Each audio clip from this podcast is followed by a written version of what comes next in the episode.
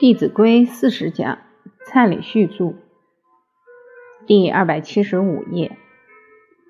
朋友之间有哪些应该尽的义务？第一个当然是要互相劝谏。所谓善相劝，得皆见；过不归，道两亏。假如朋友有过失，我们没有去劝，这样就没有尽到朋友的职责。第二个是要关怀，第三个要互相赞叹。道人善，即是善；人知之，欲思勉。第四个是不言家丑，不可以把朋友一些家里不好的事情讲出去，这样就很没有道义。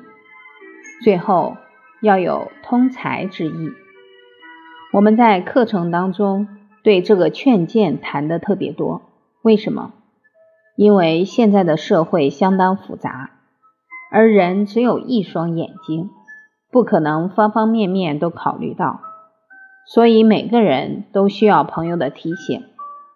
我们一来要能接受别人的劝谏，二来也要懂得如何规劝亲友，所以这个主题才会谈的比较多。第二个关怀，关怀他人，我们就要时时处处去落实。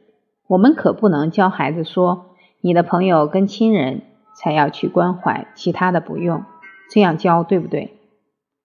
人的心是一个，怎么可以一心两用？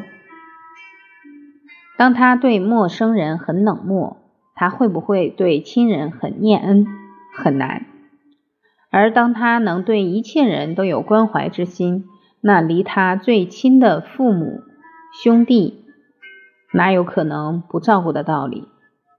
所以我们要常常提醒孩子，见到行动比较不方便的人，更应该恭敬。他的人生已经有一点不顺畅，假如我们又用异样的眼光看他，就会让他更不舒服。所以要从细微处长养孩子的仁慈之心。再比方说，在坐公交车的时候，只要有老弱妇孺上来，我们马上带着孩子让座，这就是长养他关怀别人的心境。关怀朋友，不只要关怀他而已，还要爱屋及乌。当你敬其父，他就高兴。甚至于他的兄弟姐妹都欢喜，你可以跟他的家庭处得很好。常常我跟朋友打电话，两三个月没联系，在电话当中说：“你妈妈身体好吗？你爸爸最近好不好？”虽然是一句轻轻的问候，也会让对方的心觉得很温暖。现在我们又学了《弟子规》。懂得不仅要关心他的父母，更重要的还要关心他孩子的教育。现在几乎所有的家庭都为了孩子的教育伤透脑筋。我们在推广传统文化一年多以来，太多的家庭都受益，家庭的转变都相当大。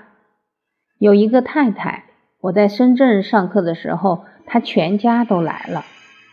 孩子也都十几岁了，一个上初中，一个上高中，一起来听课，结果很有意思。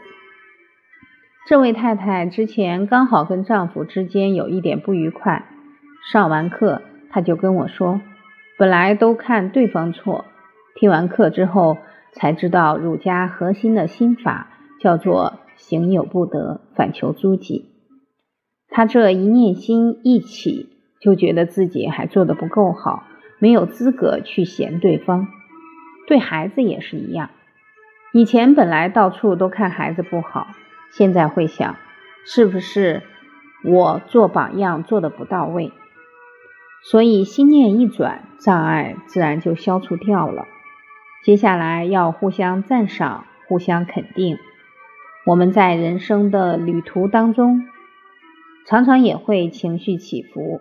这个时候特别需要朋友的支持，朋友的安慰。但有一句话说“文人相轻”，为什么文人相轻？长了傲慢，甚至于因为有嫉妒心。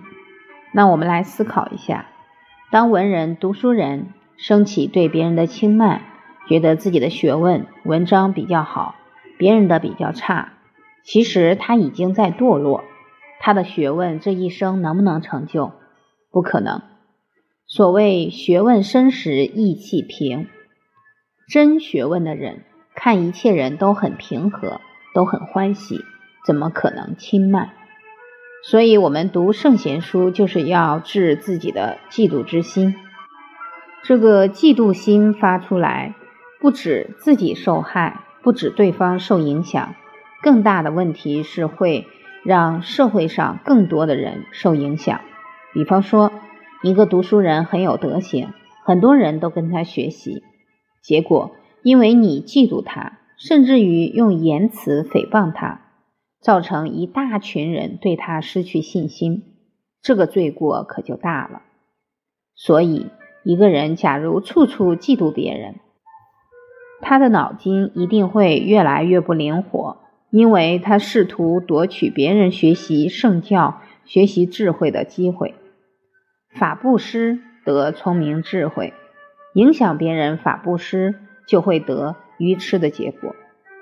所以我们要扩宽心量，去欣赏别人，去力行道人善即是善，人知之欲思勉，见人善即思齐，纵去远以见机。